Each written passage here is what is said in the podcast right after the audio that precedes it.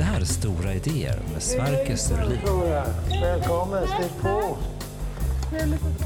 Shora Esmailian är kulturjournalist och författare som medverkar i Aftonbladet och HD Sydsvenskan.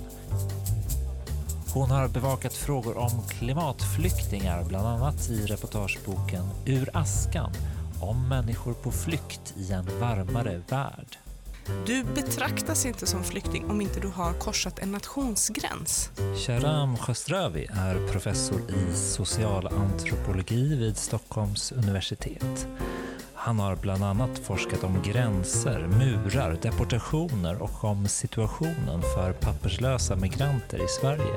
Så hur kan man isolera frågan varför syrier och afghaner är här än vad västvärlden gjorde i Afghanistan och Irak. Sverker Sörlin är professor i miljöhistoria. Han har vunnit Augustpriset för sitt tvåbandsverk om Europas idéhistoria. Några av hans senaste böcker handlar om att försvara bildningen, om antropocen och om krisernas historia. Dagens politiker klättrar på stora idéer. Ibland vet de inte ens om det själva. Välkommen till min podd. Jag söker efter det som rör sig under det dagspolitiska i form av ideologi och politisk teori. Och ibland sånt som inte ens räknas som politik. Idag har jag bjudit in två personer som på olika sätt har undersökt dagens ämne, nämligen migration. Shora Esmailian är journalist som skrivit mycket om klimatflyktingar. Välkommen. Tack. Och välkommen till dig också, Sharam Khosravi, professor i socialantropologi på Stockholms universitet. Känner ni varandra sedan tidigare? Ja. ja. Okej, okay. så ni har råkat, ja det är inte så konstigt med tanke på gemensamma intressen och så. Mm. Och det, den allra mest elementära frågan tror jag som både jag och lyssnarna säkert vill ha ett svar på är varför jobbar ni just med frågor som gäller migration och flyktingskap? Jag kom till Sverige som flykting som nioåring, så det sitter liksom i. Att, att migration är eh, dels få förunnade, men också eh, att det är liksom en del av, av mitt arv. Eh, sen så började jag bevaka klimatfrågan 2006-2007 och snart insåg att det här är inte bara siffror, det här är inte bara statistik, det är inte bara grader, utan det handlar ju om människor och deras möjligheter att, att leva där de lever. Och på det sättet så insåg jag snabbt att det har mycket med migration att göra. Så på den vägen är det. De två stora frågorna hör ihop. Liksom. Mm. Mm. Um, jag måste kanske säga att jag, jag är mer intresserad av gränser än, eh, och vad gränserna gör med oss än, än själva migrationen. Och jag blev intresserad av eh, gränser för att eh, de är på något sätt eh, har eh, magiska krafter. Alltså de dyker upp var man tror inte att de ska dyka upp. Och eh, oavsett hur många gånger man korsar dem så finns de hela tiden framför en. Så den här magiken kring gränser, hur den funkar och varför det är så har följt mig förstås, precis eh, som kör. Jag kom till Sverige 88 när jag var 20 år gammal. Så det var också en, en, en personlig fråga, varför jag är här.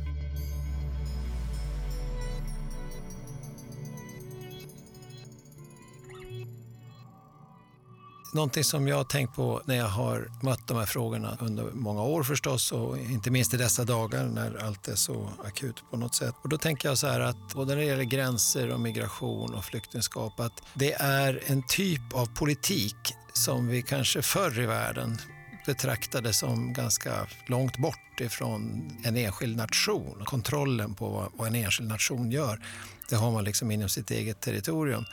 Men det är en politik som händer på många sätt någon annanstans men har stora återverkningar på det enskilda landet och att politikens räckvidd i ett land och kanske särskilt ett litet land blir liksom, hamnar i fokus. Vad kan man egentligen göra? Hur, hur långt räcker det? Men samtidigt så växer den i betydelse och migrationsfrågan har ju under de senaste 10-15 åren i Sverige varit en väldigt stor fråga. Så jag tänker att det är någonting intressant med relationen mellan just politikens räckvidd och frågornas transnationella utveckling. Det är precis som du säger, man kan, alltså vad, vad stater vill göra och de gör är att isolera frågan om migration. Eh, de eh, eh gör frågan om migration som undantag. Eh, de externaliserar frågan om migration, att som om problemet av migration kommer utifrån.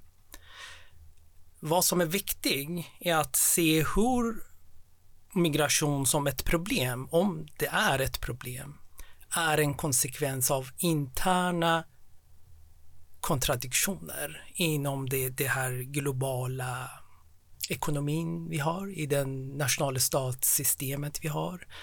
Man kan inte isolera migrationen från andra frågor i världen. Det finns hur många exempel som man kan ge. En rapport som kom uh, från Brown University för två år sedan och de visade hur kriget mot terrorism sedan 2001 ledde till uh, forced displacement, framtvingad uh, ja, förflyttning av nästan 30 miljoner människor. Mm. Så hur kan man mm, isolera frågan varför syrier och afghaner är här än vad, vad västvärlden gjorde i Afghanistan och Irak. Så vi måste ta dem tillsammans. Mm.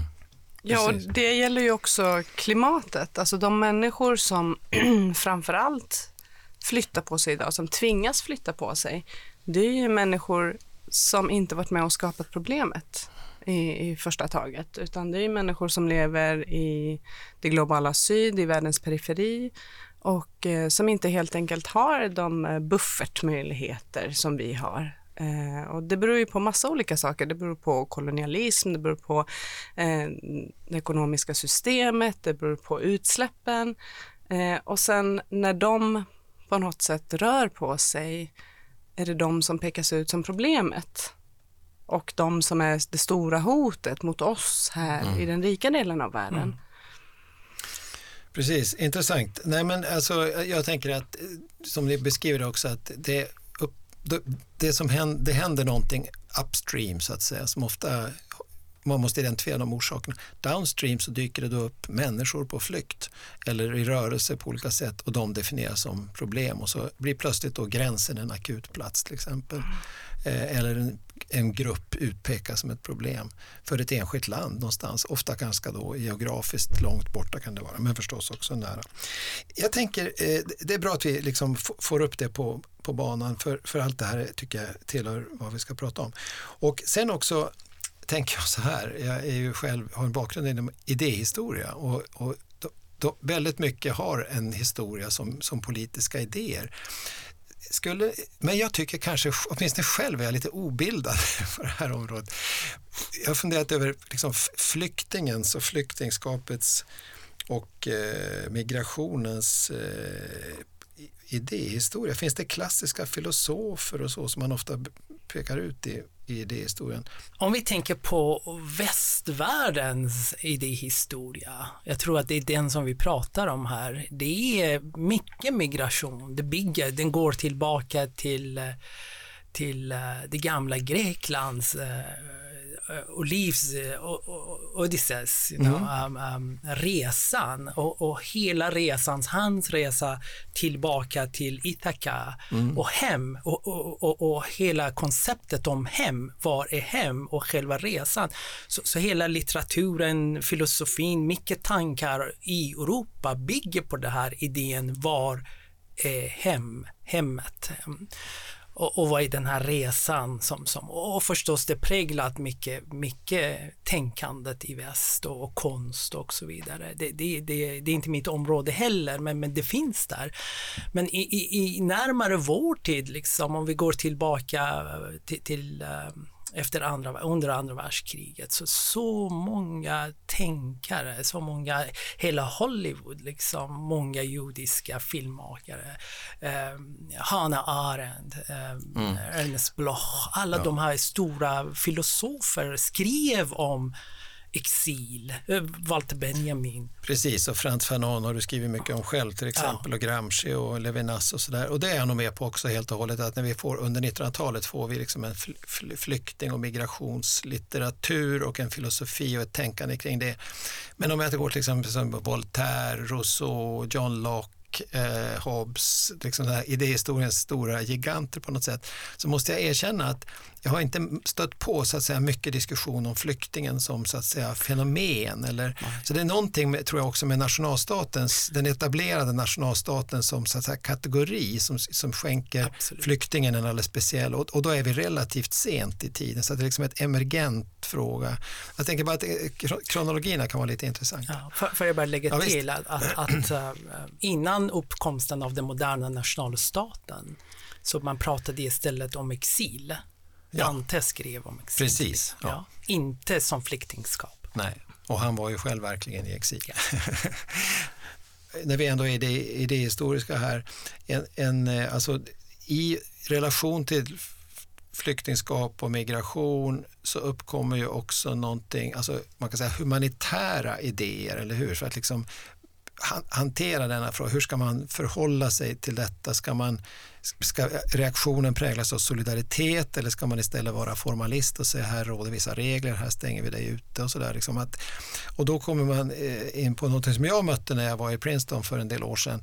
Så där var en verksam kollega till dig, en antropolog som heter Didier Fassin, mm. som, eh, så jag följde hans seminarium under eh, ett år där och, och så vi hade mycket samtal och han har ju skrivit böcker om det han kallar för humanitarian reason. Så kunde vi inte bara introducera den tanken också här, liksom, det humanitära i relation till flykting och migration. Om man tittar till exempel på Sveriges historia när, när man tog emot chilenska eh, flyktingar eh, då, då förstod man på något sätt den politiska bakgrunden. Här var människor som behövde skydd mm. på grund av deras åsikter, på grund av vad de eh, hade gjort för aktiviteter och vad de hade tänkt i sitt hemland. Sen så, så gick det på något sätt över till att se flyktingar som humanitära eh, fall.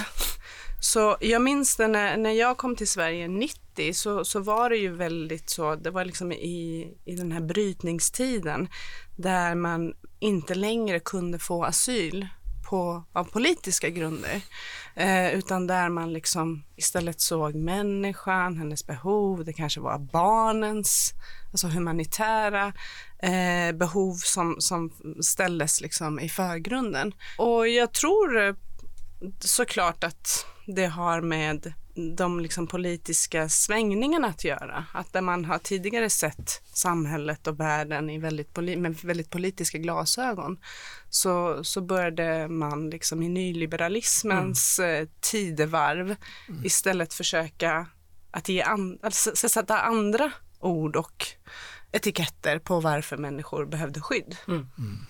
Eller vad säger du Sharon? Nej, absolut, jag håller med. Jag tycker att det hela det här uh, om, om humanitära, det är helt missledande. Mm. Det är helt av, för att avpolitisera frågan. Uh, uh, tänk på, på, i pågående kriget i, i Mellanöstern. Palestinier reduceras till, till humanitära subjekter och israeler blir politiska subjekter. Så, mm. så där ser vi också mycket tydlig skillnad. Um, när det kommer till, till flyktingar, vi ser hur det finns den här uppdelningen mellan vad som kallas ekonomiska migranter och sen politiska flyktingar. Frågan är var går gränsen mellan ekonomi och politik? Mm. Amartya Sen skickades till östra Afrika 80-talet för att skriva en rapport om svältande folk. Och han skrev i sin rapport till FN att problemet i östra Afrika är inte att det finns brist på mat. Det finns mat. Problemet är vem har rätt till maten? Och när man kommer till frågan vem har rätt, rätten till att ha mat, då är det en politisk fråga. Vi kan inte reducera till fattigdom, vi kan inte reducera den till, till ekonomisk, eh, humanitär, bla bla bla. Det är en högsta grad politisk fråga. Mm. Och det blir väldigt tydligt när det kommer till klimatfrågan också. att eh, eh, vad är det människor flyr undan? Flyr de bara undan en översvämning eller flyr de undan att de sen inte har något hem, att det inte finns några arbetsplatser, att det inte finns möjlighet att försörja sig. Och de går ju, alltså det, det går inte att eh, skilja de sakerna åt, ekonomi från politik. I, i alla fall i dagens värld. Mm. Det, det för mig faktiskt direkt in i nästa fråga. Om, om man skulle kunna karaktärisera en del av det som jag har läst som du har skrivit Sharam, så där, där figurerar just politiska tänkare. Där finns Gramsci, där finns eh, Fanon, där finns eh, mm. Levinas och andra som du förhåller dig också till i din, din egen forskning. Eh, när man läser hos dig så är det väldigt mycket en annan typ av litteratur kan man säga som kommer in. Du hänvisar mycket till naturvetenskap, mm. till IPCC-rapporter men också till juridisk och statsvetenskaplig litteratur. Man stöter på Frank Bierman till exempel, en statsvetare från Nederländerna, eh, Christian Parenti eh, och sådant. Och då tänker jag, liksom, ni båda eh, liksom, översätter olika litteraturer till, till, till frågor om, och migration och gränser och sådana frågor. Och då tänker jag hos dig Shora, hur, hur gör du när du liksom översätter den här juridisk-tekniska frågan om klimat till en politisk fråga? Alltså, när, när du jobbar med det, hur tänker du? Um, ja, alltså då måste jag ändå prata lite om klimatflyktingskapet mm, för att komma in på det. Och um, alltså jag, uh, du, nu är det ju rätt många år sedan min bok kom ut um, om klimatflyktingar, men jag hade bevakat klimatfrågan i några år uh, och jag hade hela tiden tänkt att klimatflyktingar, det är någonting som psh, mina barn, mina barnbarn kanske ser i framtiden, ingenting jag kommer att bevittna. Uh, jag var liksom fortfarande fast i två grader, fyra grader, 450 ehm, ppm, 350 alltså all, allt mm. det här tekniska. Eh, och sen så inträffade den här stora översvämningen i Pakistan 2010. En femtedel, las, en femtedel av landet lades under vatten och plötsligt så var det en massa människor på flykt och jag kände att okej, okay, någonting håller på att hända. Människor tvingas fly på grund av klimatkatastrofer. Eh, vad har de själva att säga om det? Så jag åkte runt i Pakistan, jag åkte runt i Egypten och i Kenya för att liksom se hur klimatförändringens olika effekter påverkar människor. Och det gick liksom inte ihop för mig, för vi har en flyktingkonvention som tillkom efter andra världskriget och den säger att man kan klassas som flykting om man flyr undan förföljelse på grund av politiska mm. åsikter, religion, etnicitet mm. och så vidare. Men klimatet har ingen plats där. Så vad är det som gör de här människorna till klimatflyktingar? Hur kan vi mm. prata om dem som klimatflyktingar? Och det var då, när jag började läsa om sårbarhetsteorier, mm. som saker och ting föll på plats. För alltså begreppet sårbarhet kommer från vulnerability och det kommer mm. i sin tur från latins vulnerabilis och det var vad romarna kallade sårade soldater. Mm. Och när du har en sårad soldat och en frisk soldat och så kommer en attack så är det ju såklart den friska som klarar sig bäst. Och det blev så tydligt för mig att vår planet, alltså på vår planet är det det som håller på att ske. Det finns vissa människor som är sårbara, det finns människor som redan ligger ner och så kommer det nya attacker, alltså, så att säga, i form av översvämningar, torka, vattenbrist, havsnivåhöjning och då kan de inte längre klara sig där de är.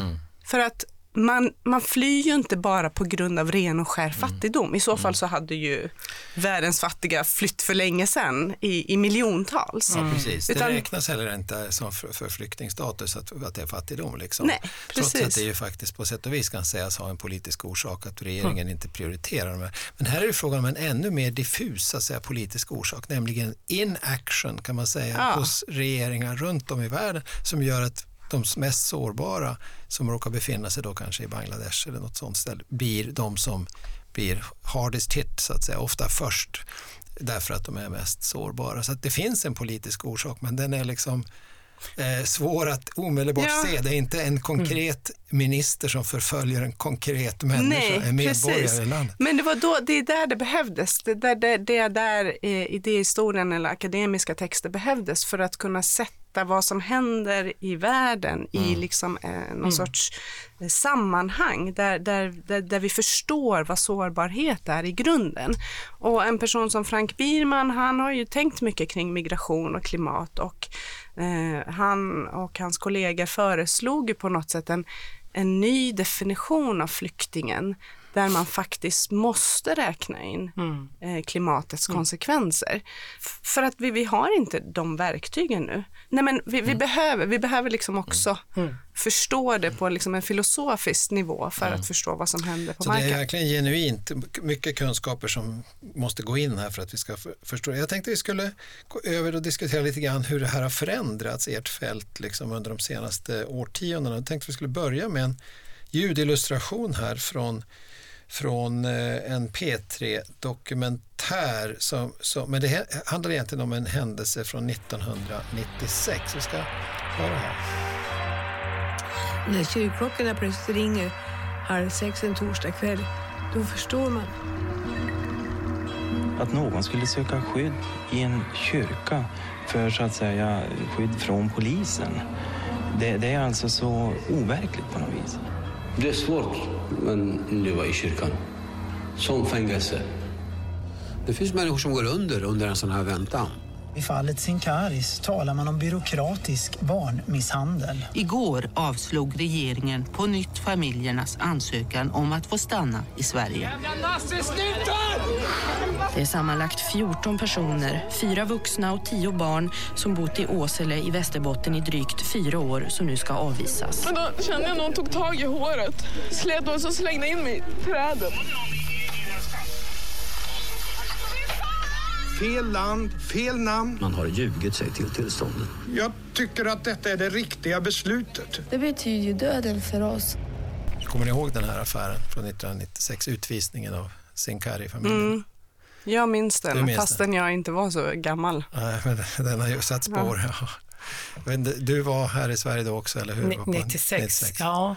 Um, alltså det, det, det har varit så många um, fall Mm, som jag har, ja, så, så, uh, men, men jag, jag tänkte på en, en sak, så det var en man, jag tror en polisman eller som sa, de har ljugit sig Mm. fram, någonting sånt, ja.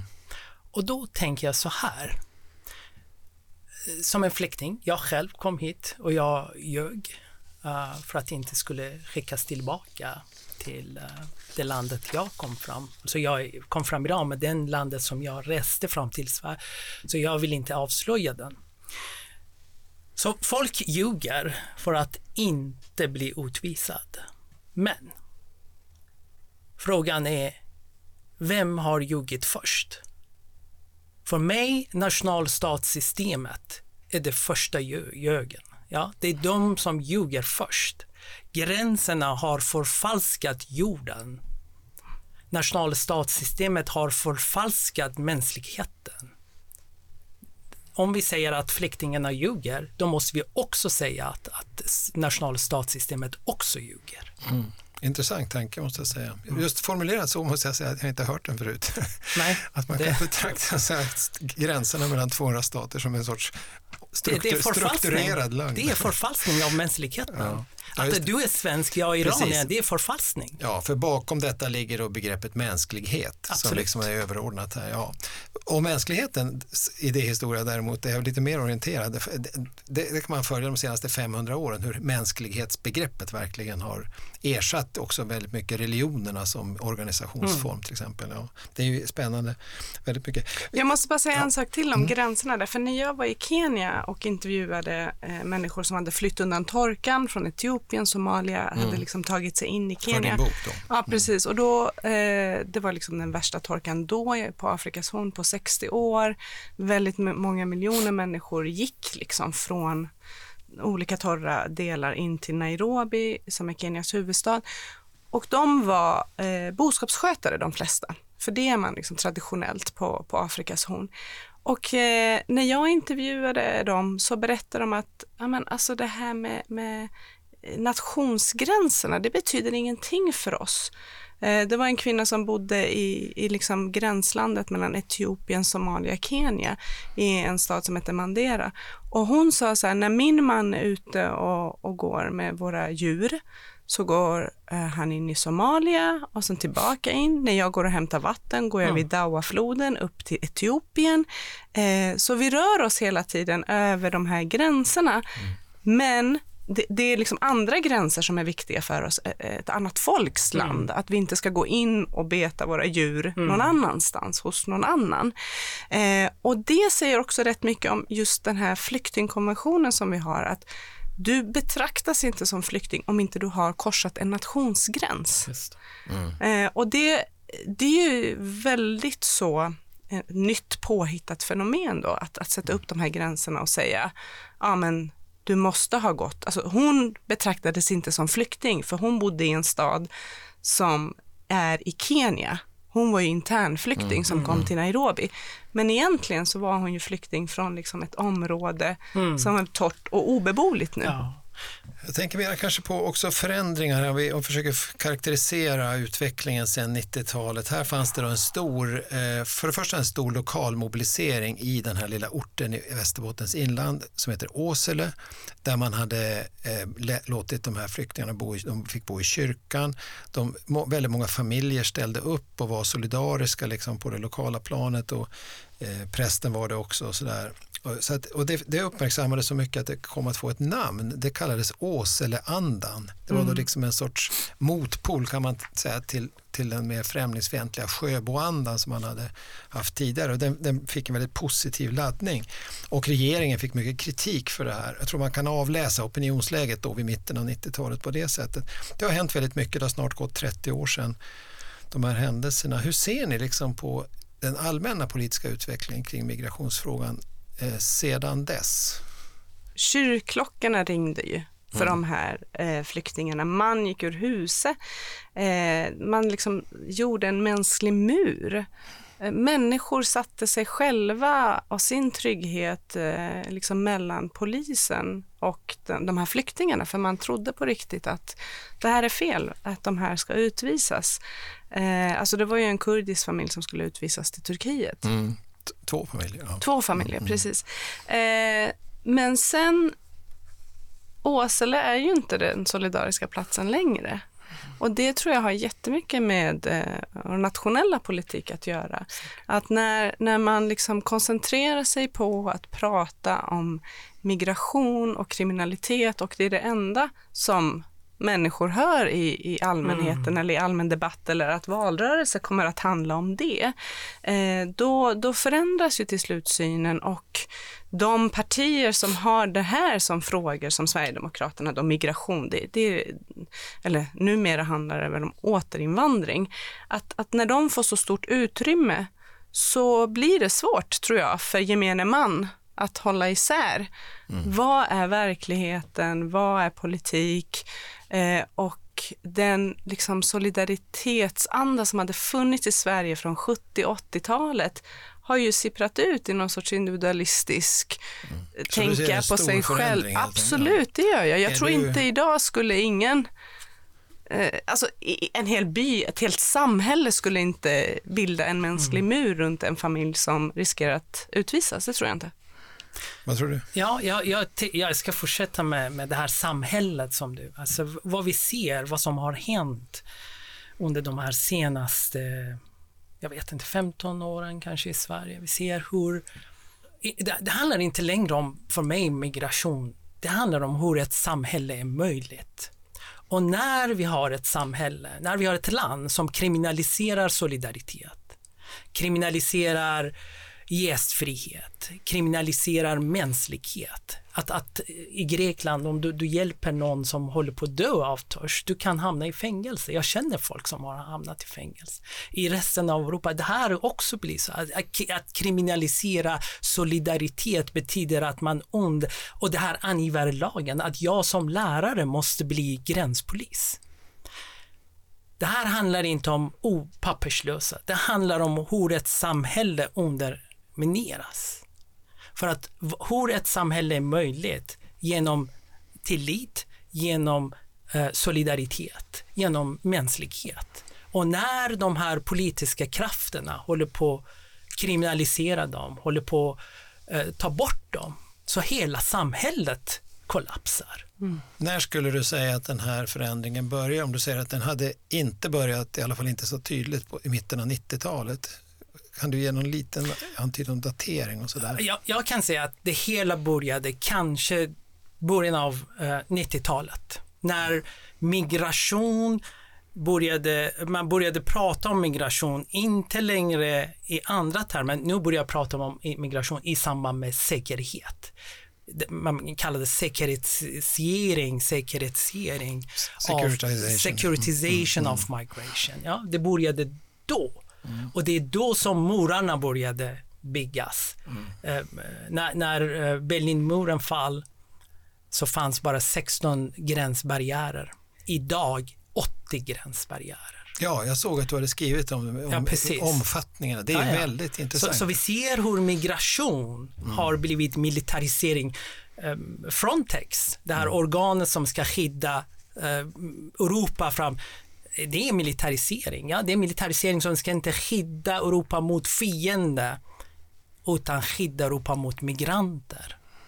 Mm. Så vi ser hur, hur allt har blivit polit polisiär, Så du eh, säger också att det är inte bara en svensk utveckling utan en bredare internationell absolut. och europeisk utveckling? Europeisk, ja. absolut, i högsta grad. Mm. Det tror jag också för att eh, Eh, jag, jag, tror det blir liksom en politisk dissonans i huvudet på, på liksom vanliga medborgare, människor. Att vi har å ena sidan ser att det är massa människor som, som är på flykt.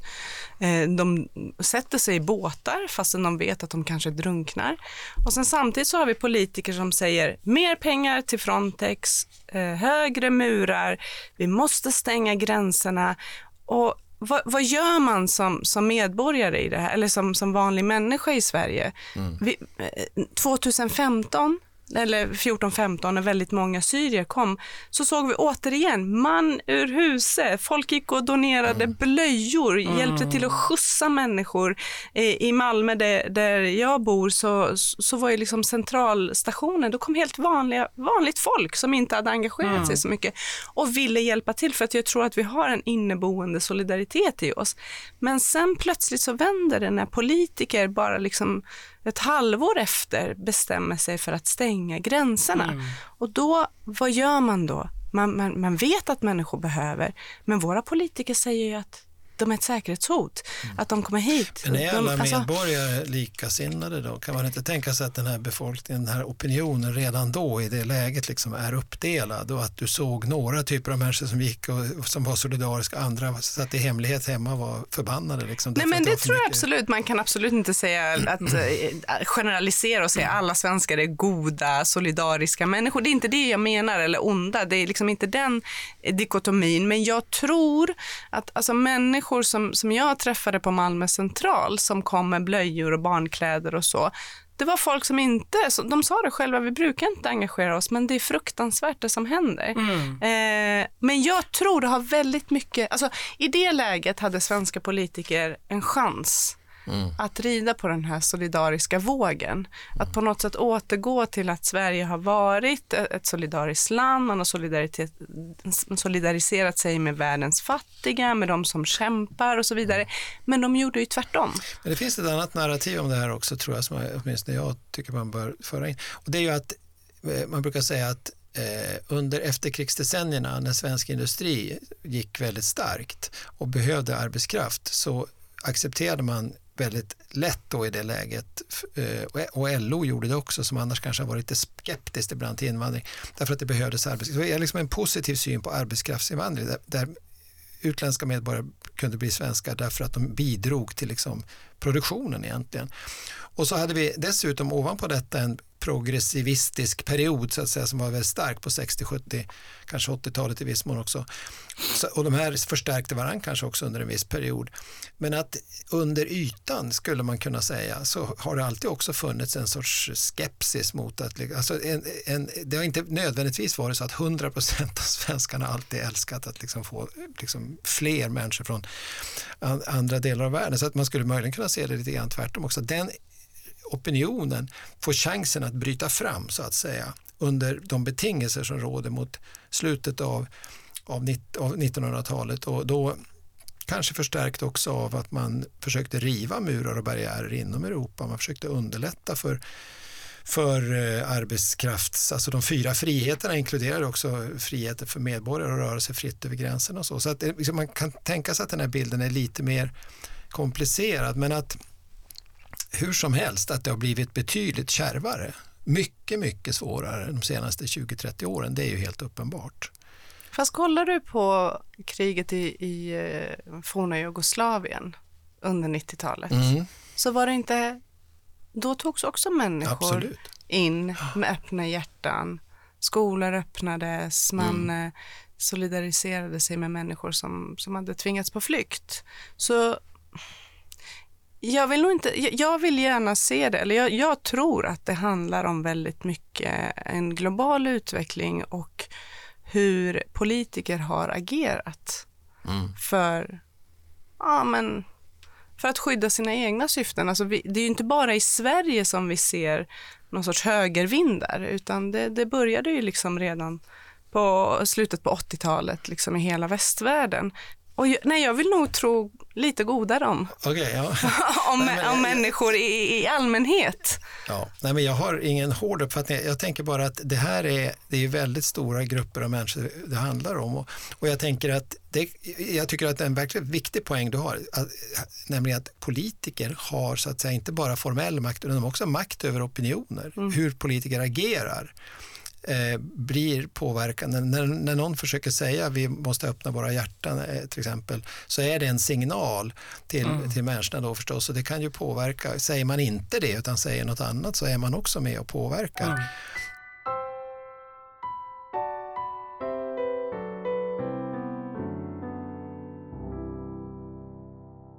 Förr i världen, om man säger så, så, så var det många länder, som i alla fall några, som karaktäriserade sig själva med stolthet som immigrant nations, eller liksom invandringsländer. USA, Kanada, den typen av liksom länder som klassiskt har hävdat att vi är präglade av den mångfald som immigration ger. Jag lyssnade till en eh, sociolog på, jag var i Vancouver för några år sedan på en vistelse från Toronto och då kom hon dit och berättade om hennes föredrag handlade om det finns inga immigrant nations anymore. Det finns ingen som med stolthet beskriver sig så. Är det också er iakttagelse eller, eller, eller finns det några länder kvar som har det som så att säga affärsidé att vara immigrant nations?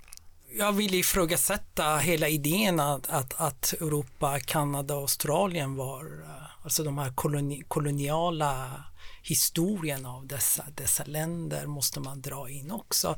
Eh, och vilka var välkomna som migranter och vilka inte? tänker på vad som har eh, förändrats. Vi ser att, att folk flyttar till där finns jobb. Indien, Brasilien, nya destinationer, rika golfstater folk går för att jobba. Så, så man vill tänka, Malaysia är också, så, så, så visst finns länder, men också när det kommer till flyktingar, vi går tillbaka, 80 procent av all världens flyktingar är i så kallad global syd. I, mm. i, i Libanon, i Pakistan, i Iran, i, i, i, Kenya. i Kenya. Mm. Så, så de är inte här. Men dessa länder, de kallar sig väl inte för immigrant nations? De gör väl inte så ett stort nummer av, på samma sätt som USA gjorde i en äldre tids retorik av att de liksom hyllade immigranten, som, den, som, den som invandrar som en som en stor ja. tillgång som man liksom bygger upp sin nationella identitet. Men jag tror att det var det som den här sociologen försökte. Då måste vi fråga, vem var det som hyllades och välkomnades till USA? Eh, liksom vem, vem mm. det, det, var säkert en stark eh, man, entreprenör som kunde skapa jobb och så vidare. Inte Precis. vem som helst. Nej, jag tror att det ingick en sorts eh, hierarki i synen på... Liksom... Fort, fortfar, förlåt, fortfarande, ja, fortfarande. fortfarande Kanada har en meritsystem som om man går upp till meriten då är man välkommen. Precis. Annars inte. Nej, nej men absolut. Så jag tror att det här var inte fritt från värderingar och så, men den, den, jag tror att själva grund observationen som var den här sociologen hade gjort var att det är inte längre på modet, så att säga. Det är inte ett bra budskap att sälja till sina egna väljare i landet, liksom att Nej. här är vi en emigrantnation och nu ska vi ta emot ännu fler invandrare därför att det är bra för oss. Utan det har väldigt mycket vänt. Det handlar om ras. Mm. Just det, ja gärna. Utveckla mer. Jag menar, du pratade om uh, bosnier som kom på 90-talet. Samtidigt kom somalier till, till Sverige. Mm. Vi vet att somaliska grupper väntade längre än bosniska gruppen att få uppehållstillstånd. Väntade längre att få uh, medborgarskap. Och, och konsekvenserna av det ser vi idag, hur de har i arbetsmarknaden. Så vi ser vilka, vilka grupper vi pratar om. Vem är välkommen, vem är, vem är, vem är, vem är resurs, vem är belastning? Där kommer rasism in. Mm. Det tror jag absolut och det var väldigt tydligt att se somaliska flyktingar i Kenya. Alltså somaliska flyktingar i Kenya ses som de mest eh, eh, framgångsrika affärsmännen. Där, där, där är man inte på botten av samhället, även om man är flykting. Men här i Sverige är du svart och muslim, då hamnar du ju längst ner mm. och får eh, vissa epiteter som att du vill inte jobba, du bara föder barn, du ja, vill inte integrera dig. Mm. Medan i Kenya så, så kunde inte somalier förstå den grejen. Eh, för att, nej men vadå, vi får ju mm. Vi är ju framgångsrika här, ja. vi gör affärer fastän vi är flyktingar. Ja. Eh, så det är väldigt talande, tycker jag. Eh, också i Sverige, somalier väntar 20 år för att bli en taxichaufför. Mm.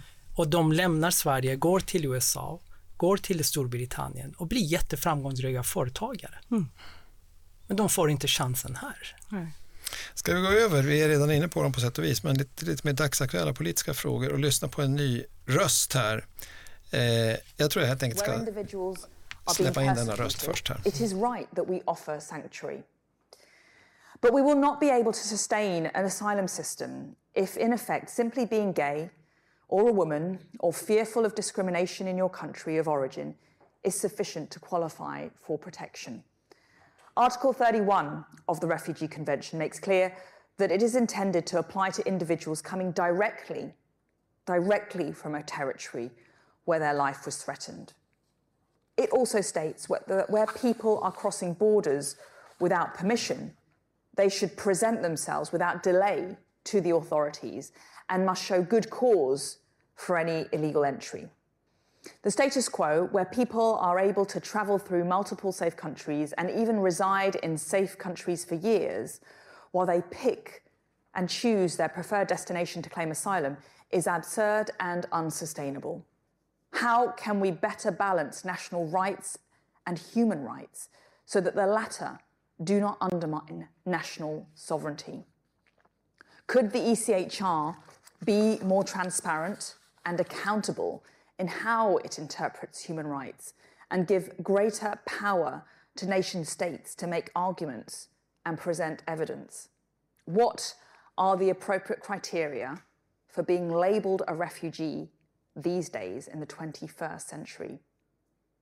And while we may have different views as to the solutions, I hope we can at least agree on one thing that we are living in a new world bound by outdated legal models. It's time that we acknowledge that. Thank you.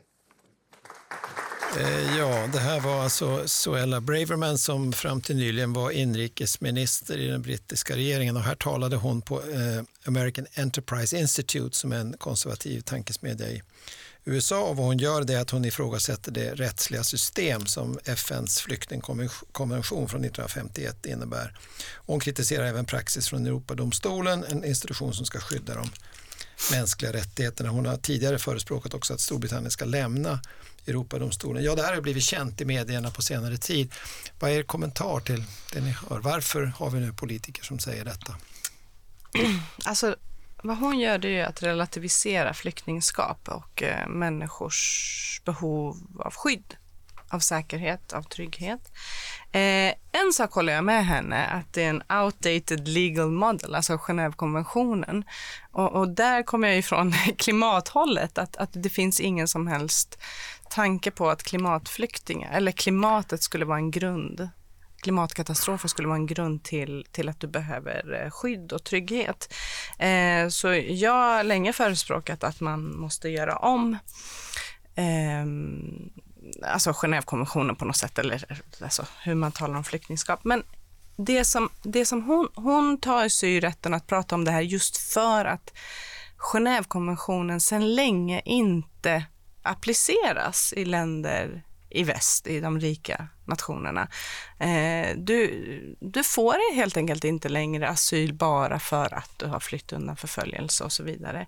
Och det här, eh, det, det, är också någon sorts avhumanisering, att, att, prata om att människor pick and choose. Mm. Alltså människor som tvingas på flykt vill ha möjligheten att välja, men det ska de inte få göra. Mm. Det är vi och vår nationella säkerhet som står i främsta rummet och därför så ska vi säga, eller diktera för dig som kommer, vad som är rimligt och vilka krav som är rimliga. Medan vi då härifrån, vi som har passen från västvärlden, vi kan pick and choose, vi kan åka var vi vill och så vidare. Så att, eh, ja, men jag tror att det hon kan göra det för att världen ser ut som den gör. Hon kan göra det för att EU har byggt alla murar. Hon kan göra det för att Trump bygger en mur, eller byggde en mur mot Mexiko. Mm. Och för det som Shahram var inne på tidigare, att det främsta handlar om vår nationella säkerhet. Att människor, deras liksom existens, deras kroppar, bara, bara att de finns till utgör ett hot. Mm. Alltså jag, jag, tycker inte att hon är värt att kommentera vad hon säger att eh, icke-ord hon säger ingenting. Uh, däremot om vi använder det här outdated, uh, då vill jag säga vad som är outdated, det är koloniala förhållandet som hon står för.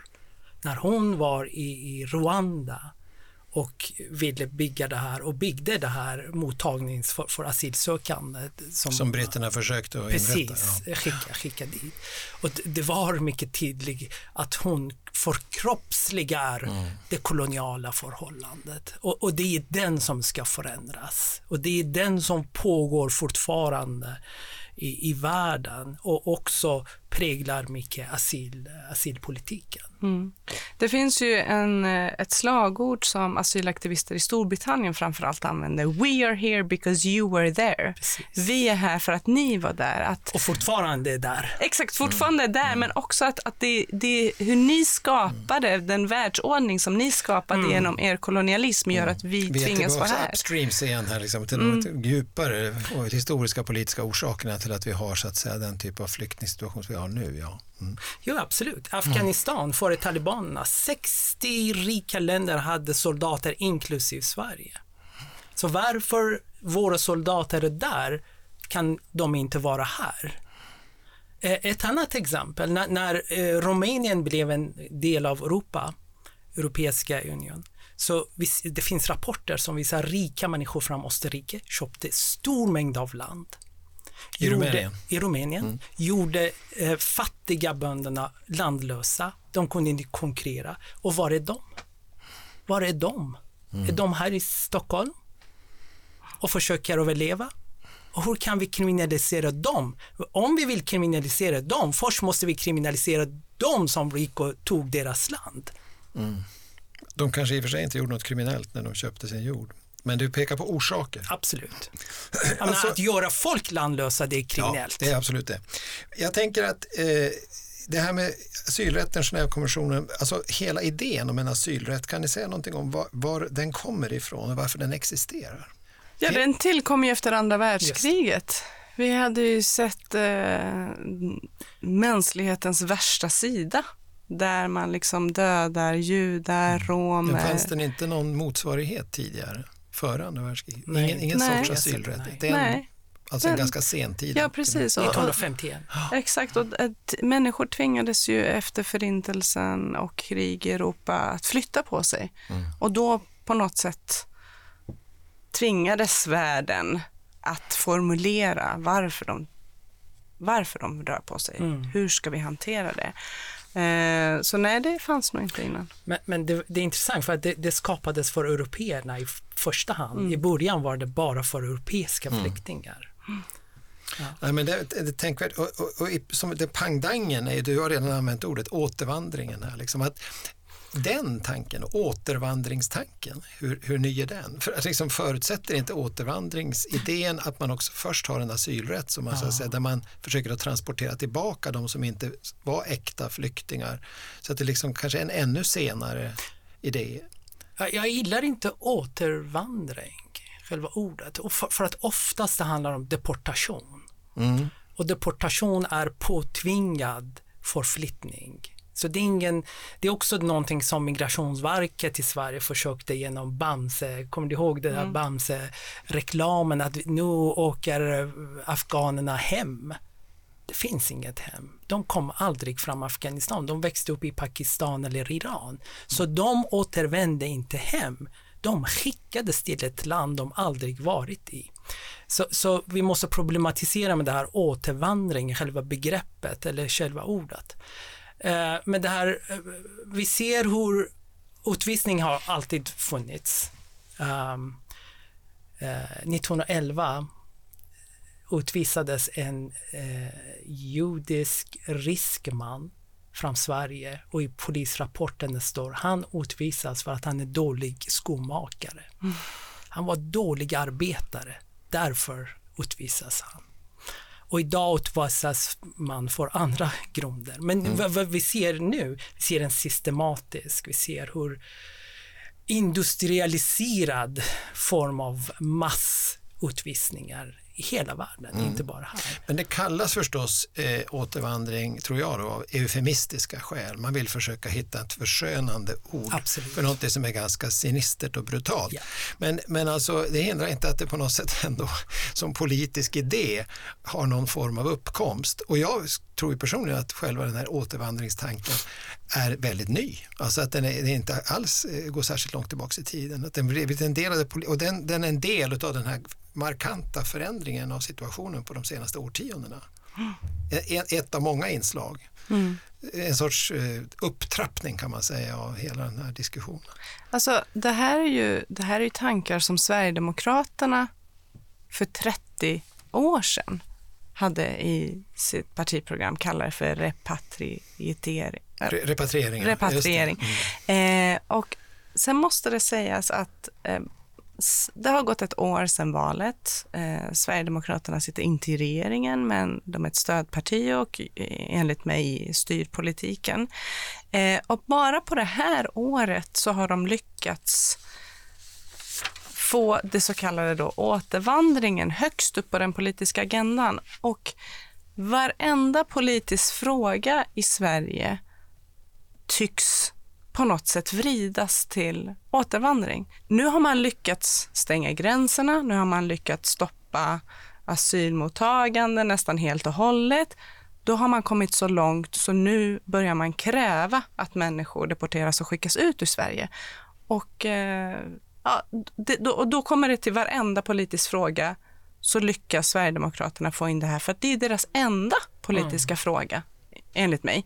Eh, att de vill bara rensa Sverige. Eh, och där då människor som, som jag, som har två medborgarskap, inte ska känna mig trygg och säker på vad jag säger, vad jag tänker, vad jag Mm. gör. De kanske ringer på dörren och ser att jag inte är skriven där jag bor eller de kanske läser en artikel Mm. där jag inte tycker det man ska tycka i det här läget. Eh, eh, f- Jag får liksom flytta den här frågan bara ett litet stycke. Du skriver väldigt intressant, Sharam, om lägret. Eh, Guantanamo till exempel. Och, eh, och man kan säga i den här återvandrings eller deportationsprojektets förlängning ligger förstås då lägret som den plats som behövs för att liksom hantera dessa människor innan de har kommit så att säga hem. Eh, det måste, Rwanda-försöket var ju då ett, ett exempel på det. Alltså, skulle du kunna säga, tala lite mer om det här med lägret som så att säga politisk plats? För man Ja. kan ju säga att det är en politisk plats.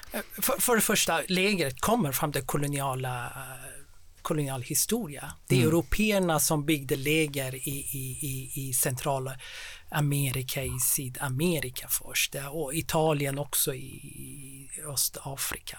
Så, och sen kom till, till Sverige, det blev eh, under andra världskriget och sen nu har vi flyktingläger här och där. Så den har en kolonial historia. Och alltså, om vi tänker på nationalstatssystemet är den mest globaliserad form av organisera mänskligheten, det vill säga att det finns inget utrymme på jorden som är utanför det här systemet. Mm. Och det ska inte finnas en enda människa som är utanför det här systemet. Men det finns. Och de som finns är inte normala. Och därför de måste hamna i olika former av läger. De placeras i läger i jättelång väntetider. Um, det här tids, tiden är en annan fråga som vi kan prata också. Mm. Så det här läger har skapat för att ska, för, för de här undantaget. Ja, i, i, Sverige, det gamla Sverige, känner ni till det här undantag? Det här ja, gamla, visst, så, så, äldre föräldrar hamnade i undantaget. Precis, ja. Så precis samma mm, sak. Mm. Liksom man exkluderar mm, inte dem, mm men man låter inte dem vara inkluderat heller, mm. utan de hamnar i undantag. De tas undan. Mm. Det här ordet förvar tillhör samma ja. vokabulär. Så vitt jag förstår finns det i Sverige förvar. Det finns i alla länder tror jag förvar. Som också är en typ av zon som är utanför en, liksom, man är varken här eller där. Man är i ett förvar där, man liksom, där ens öde står på spel på något mm. sätt. Eh, för du skriver om det ordet också. Ja, ja. Mm. Det, det brutala är liksom mm. att man förvarar människor som om mm. man förvarar varor. varor. Mm. Och det kan vara ganska långdragna vistelser också. Absolut. Mm. Och det, det absurda är att du, du låses in på grund av din existens, inte på grund av någonting du har gjort. Mm.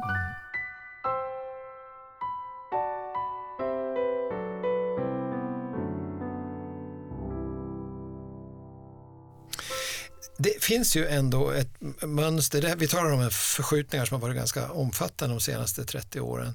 Samtidigt så är ju inte den politiska positionen likadan för alla. Alltså det är en ganska stor skillnad. Miljöpartister har gråtit över den politiska utvecklingen på det här området medan entusiasmen för den här utvecklingen finns hos Sverigedemokraterna till exempel och däremellan finns det olika positioner.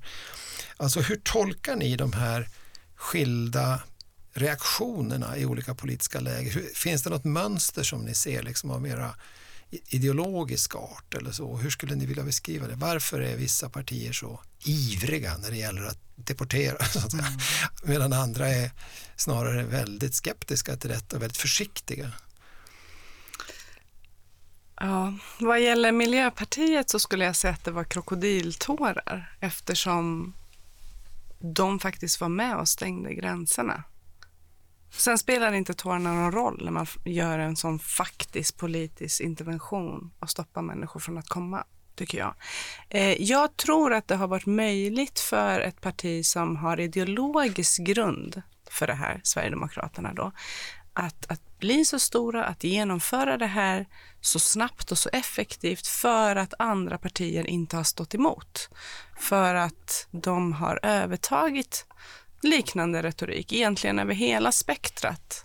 Eh, eh, även Vänsterpartiet som pratar om eh, reglerad invandring och liksom eh, sätter väldigt mycket tryck på att vi kan inte ha hur många som helst som kommer, som att det skulle vara en flod med människor som, som väller in.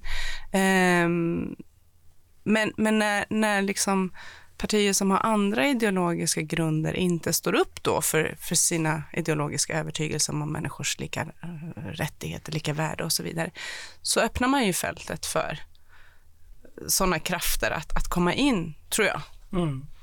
Nej, jag håller med. Alltså det, det, det, det är precis det här saknaden av politiska visioner. Mm. Alla partier. Uh, uh, också att, att vi ser hur mer och mer vi ser en, en, en form av regera genom rädsla. Liksom att man skapar rädsla för att genomföra sin, sin politik. Man, man, man skapar rädsla hos folket uh, för det ena och den andra mm. för att genomföra sina uh, annars jättesvår genomförda.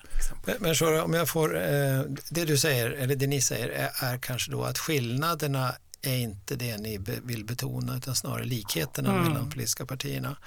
Eh, och du sa för en stund sedan Shora, att du ändå trodde att det fanns att säga, en sund kärna i folket och att de kunde, solidariteten var liksom en naturlig impuls och reflex och sådär. Borde inte den vara möjlig för politisk exploatering trots allt? Att det finns de politiker som ser som du, att det finns ett sånt folk, ett, Mm. ett pot- möjligt folk så att säga. Så skulle man inte, eh, ja, du förstår min tanke. Ja, precis. Nej, men det är där jag tror att, att de politiska krafterna i världen har haft så stor betydelse på våra nationella politiker. Som sagt, 2014-15 var inte opinionen så att stänga alla gränser, låt Mm. inte syrierna komma, utan tvärtom, öppna gränser, Eh, vi öppnar våra hjärtan, vi, ja, till och med eh, diverse statsministrar har stått och sagt det på olika demonstrationer. Men, men jag tror att krafterna, de högervindarna som vi har sett i världen var så starka så, så svenska politiker kunde inte stå emot utan spelade i händerna på de krafterna istället för att lyssna på sin egen befolkning. Jag tror där hade det kunnat vara jättestor skillnad.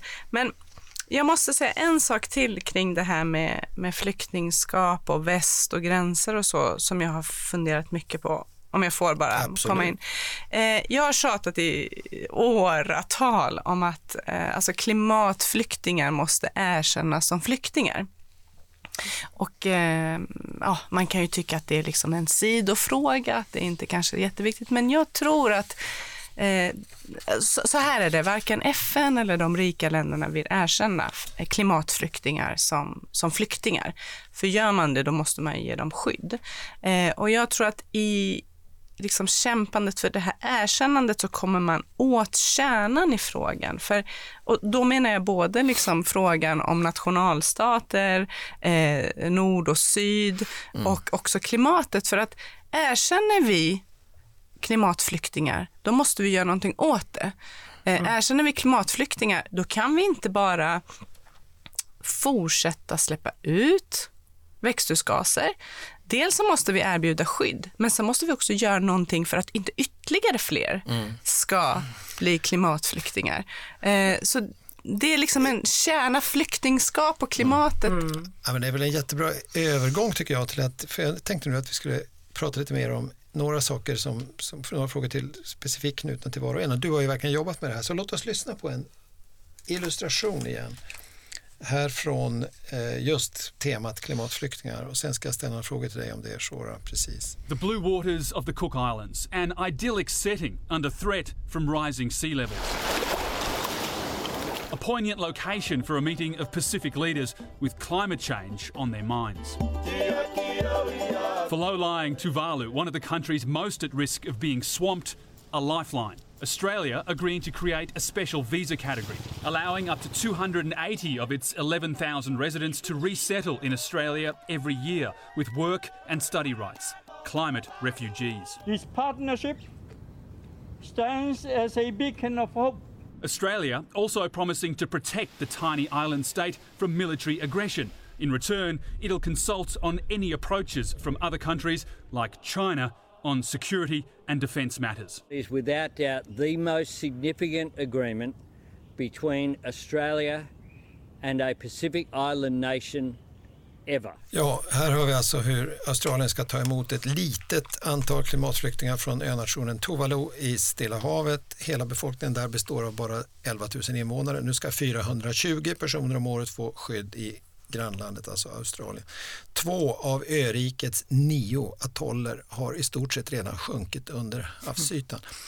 Ja, eh, Shora, vad säger du om den nyheten till att börja med? Eh, ja, jag blev både ledsen och glad. Alltså glad för att den här diskussionen har pågått i Australien i snart 15 års tid där eh, man har hela tiden kämpat emot att ta, em, ta emot människor från de här närliggande önationerna som riskerar att helt enkelt inte finnas om, om liksom några decennier. Eh, och där har liksom alla krafter i Australien gjort det. Eh, så att jag blev väldigt glad för att höra den här nyheten att nu tar Australien sitt ansvar. Australien är också ett av världens största utsläppare. De har otroligt många kolgruvor, öppnar nya kolgruvor trots alla larmrapporter om att vi måste sluta eh, ta ner utsläppen. Eh, samtidigt så blir jag ledsen för att man ger dem inte rättigheter. Man ger dem vissa rättigheter som man själv anser är okej. Okay. Du får ett visum för att arbeta, du får ett visum för att studera, men du får inte lika rättigheter som övriga australiensare. Eh, och, och, det säger också någonting om hur man på något sätt eh, villkorar människors existens eh, i, i det här nya landet. I den här boken som heter Ur askan om människor på flykt i en varmare värld som du har skrivit Shora, så intervjuar du klimatflyktingar i Egypten, Pakistan och Kenya. Eh, det är 10, 12, 10 år sedan drygt sedan den här boken kom. Eh, har, hur, kan du säga någonting om vad som har hänt med de där områdena sedan dess? Har du, har du följt upp någonting? Eller? Ja, alltså jag har inte haft kontakt med just de specifika människorna som jag intervjuade, men bara 12 år efter den här stora översvämningskatastrofen i Pakistan 2010, där jag var liksom och intervjuade människor som hade tvingats på flykt, så var det en ännu större katastrof och i åtta veckor så föll regnen över eh, Pakistan och en tredjedel av landet lades under vatten, alltså ett lika stort område som hela Storbritannien. Och eh, tusentals döda, 30 30 till 50 miljoner människor drabbade på något sätt. Eh, och hela liksom Baluchistan som annars är ett väldigt torrt område i södra Pakistan hade förvandlats till ett mindre hav där räddningstjänsten inte ens kunde landa med sina helikoptrar utan fick slänga ut mat till människor där nere. Och då har vi då ett land som, märk väl, att Pakistan står för mindre än 1 procent av världens samlade utsläpp och ändå så drabbas de så hårt. I, I Egypten så är det ännu mer saltvattensintrång på grund av att havet stiger i deltat. Eh, den familjen har jag faktiskt besökt flera gånger och för mm. dem blir det eh, svårare och svårare att odla. Och sen ser vi olika torrperioder hela tiden förlängas över Afrikas horn. Eh, så att det går ju, alltså, det går ju bara åt fel håll mm. för, för de här människorna. Kommer det någon eh, ska vi säga, sker det några framsteg tycker du i diskussionen om flyktingstatus kopplat till klimat eller står det stilla internationellt? Det står stilla i alla fall sedan Parismötet, alltså COP-mötet i Paris. Där försökte man alltså det stora klimattoppmötet som var 2015 i Paris, där försökte man faktiskt ta ett samlat grepp om flyktingskap. Eh, man hade diskuterat det tidigare 2010 i Cancun och så vidare och man anordnade väldigt många seminarier för att på något sätt, alltså, och de olika flyktingorganen, UNHCR, IOM och så vidare. Men så fort det handlar om klimatet så vill man ha regionala lösningar. Medan när det kommer då till Genèvekonventionen och, och politisk förföljelse, då känner man att ja, men då kanske de rika länderna har ett ansvar. Men man vill hela tiden lägga det här ansvaret på närliggande länder. Blir det torka i Somalia, ja men då får Kenya ta emot dem. Blir det torka i Syrien, då får Turkiet och Libanon ta emot dem och så vidare. Så att där står det still och det, det tror jag handlar om den här kärnan som jag pratar om.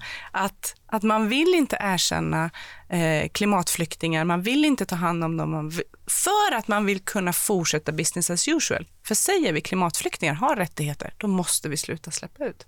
Eh, bra, Sharam, eh, nu tänkte jag vända mig till dig eh, som har be dig säga någonting lite grann om ditt tycker jag, väldigt intressanta sätt att arbeta. Eh, du träder ju fram själv ganska mycket i dina texter och eh, du hänvisar till egna erfarenheter och personliga övertygelser i dina texter. Till att börja med, och det är klart, du är antropolog så det kanske är också så man arbetar, men kan du säga, liksom hur, hur, säga någonting om hur, hur du tänker om din metod? när du... Ja, min metod är att försöka se på gränsen och gränsen här är mycket större än bara linjer mellan stater. Ja. Eh, min, min metod är att titta på gränser och konsekvenserna av gränser, eh, konsekvenserna av nationalstatssystemet från andra sidan. Inte försöka eh, komma bort från stat, staternas sätt att se på frågan och se underifrån försöka se fram andra sidan. Vad ser vi när vi tittar på gränser om vi står på andra sidan av gränser? Det är min metod. Um, um, att, att, att försöka förstå gränserna och gränsernas eh, politik. Söker du upp för... dessa platser då, där på en, rent fysiskt? Alltså för, går du så att säga till andra sidan av en gräns? Eller? Ja, det, det, det, händer absolut. Mm. Det, det, det, det gäller att vara där, men, men framförallt det gäller att, äh, att positionera sig intellektuellt, mm. positionera sig politiskt, mm. att sådana frågor kan dyka upp för dig.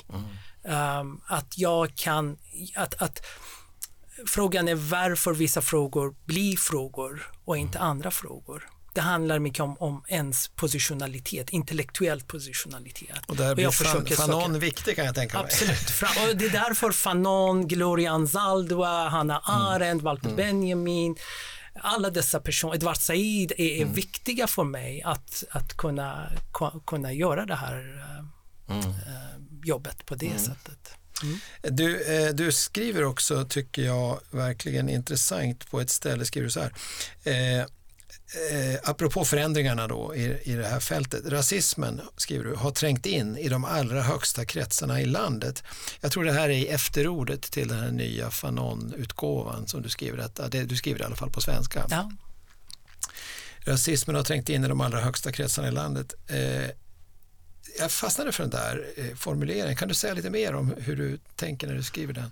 Ja, men det, var, det, det var det som, som um, Shora också pratade mycket väl om, om hur under de senaste 20 åren, 30 åren, hur det har blivit normaliserat uh, att, att använda rasistiska formuleringar, att använda uh, och, och, och, och eh, propagera för, för en viss politik uh, som bygger mycket på, på rasistiska grunder. Mm. Uh, att, man, att, att du som kom hit som nioåring hamnar i det här utvisningsbarhet tack vare svensk politik är ett, ett exempel, konkret exempel av det här. Mm. Att hur, hur, rasismen har trängt in mm. I, i det, det svenska, svenska, svenska politiken. Jag tänker också på att det finns en koppling kanske mellan just den, den här typen av citat eller observation som du gör och din metod i den meningen att du skriver också på andra ställen om hur du möter till exempel vid en föreläsning människor som kommer fram till dig efteråt och säger ifrågasätter om du pratar svenska till exempel. Ja, ja, så. Visst, alltså, Är, är det en sorts mikro rasism också som dyker upp i vardagslivet? Alltså hur, och är det någonting som är användbart för dig när du Självklart. Alltså det, det, det, är, det, är, ehm, det är erfarenheter som säger någonting om samhället. Liksom. Och det exempel du, du säger att jag använder den för att prata om um, språket och liksom efter ett, en timme jag, jag föreläste på svenska så, så jag blev tillsagd att du pratar inte svenska. Mm. Och då tänkte jag okej, okay, om de inte hör mig pratar svenska, då vad är det för språk? Då är det inte språk, då är det bara ljud. Det är inte språk. Ja? Och där rasismen kommer in, där fanon kommer in. Mm. När jag tittar på den svarta mannen och hans svarta hud gör att jag kan inte höra honom heller. Mm.